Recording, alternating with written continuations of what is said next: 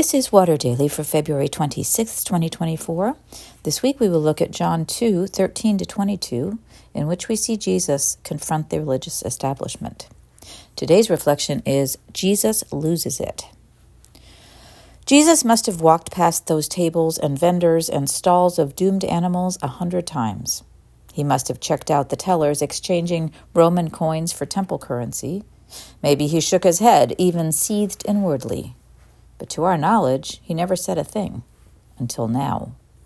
Quote, the Passover of the Jews was near, and Jesus went up to Jerusalem. In the temple, he found people selling cattle, sheep, and doves, and the money changers seated at their tables. Making a whip of cords, he drove all of them out of the temple, both the sheep and the cattle. He also poured out the coins of the money changers and overturned their tables. He told those who were selling the doves, Take these things out of here. Stop making my father's house a marketplace. Why all this commerce in the temple courts? The place had become a killing floor, awash in the blood of animals being sacrificed to meet arcane demands in the law of Moses for the requirements and regulations of the law came with some loopholes. Instead of committing your firstborn son to God's service, as the law required, you could offer a sacrifice. Over time, these loopholes accumulated and widened enough to drive a wagon through. Any demand of the law could be satisfied with the blood of some animal if you had the cash. An economy developed to satisfy this bloody business you didn't have to bring your own sacrificial animal, you could purchase one right there, one stop shopping. No temple currency on you? No worries. We'll exchange your Roman coins for our own and take a little fee for our pains.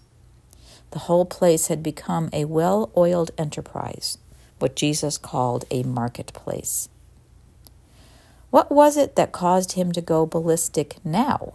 Driving out people and livestock, knocking over tables, generally having the kind of fit that got so many zealots before him into trouble with the temple leadership and then crucified by the Roman authorities? Or was that the point? Was this part of the plan to move toward his own passion and death? To play out the mission to which he was called by God? Could be. But I'm puzzled why he seemed to lose his temper so thoroughly when elsewhere we see him exercise such grace under pressure. This scene launches months of increasingly heated exchanges between Jesus and the religious leaders of his day. In Matthew, it comes at the end of his ministry. Over and over, he accuses them of having lost the heart of the Torah, the law of God, and having distorted it. And they, from their vantage point of power, limited as it may have been under Roman rule, can't help but resist his challenges to their authority. Later, during the events of his passion, Jesus appears to accept his treatment meekly. Where is this outrage then?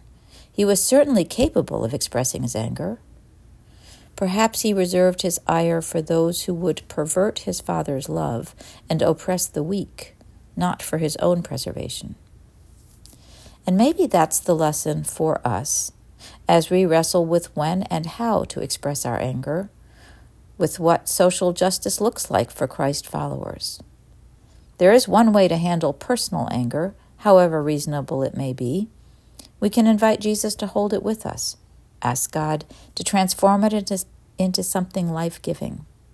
But righteous anger at injustice or distorting God's message? There are times for letting that anger show even when it means knocking tables around.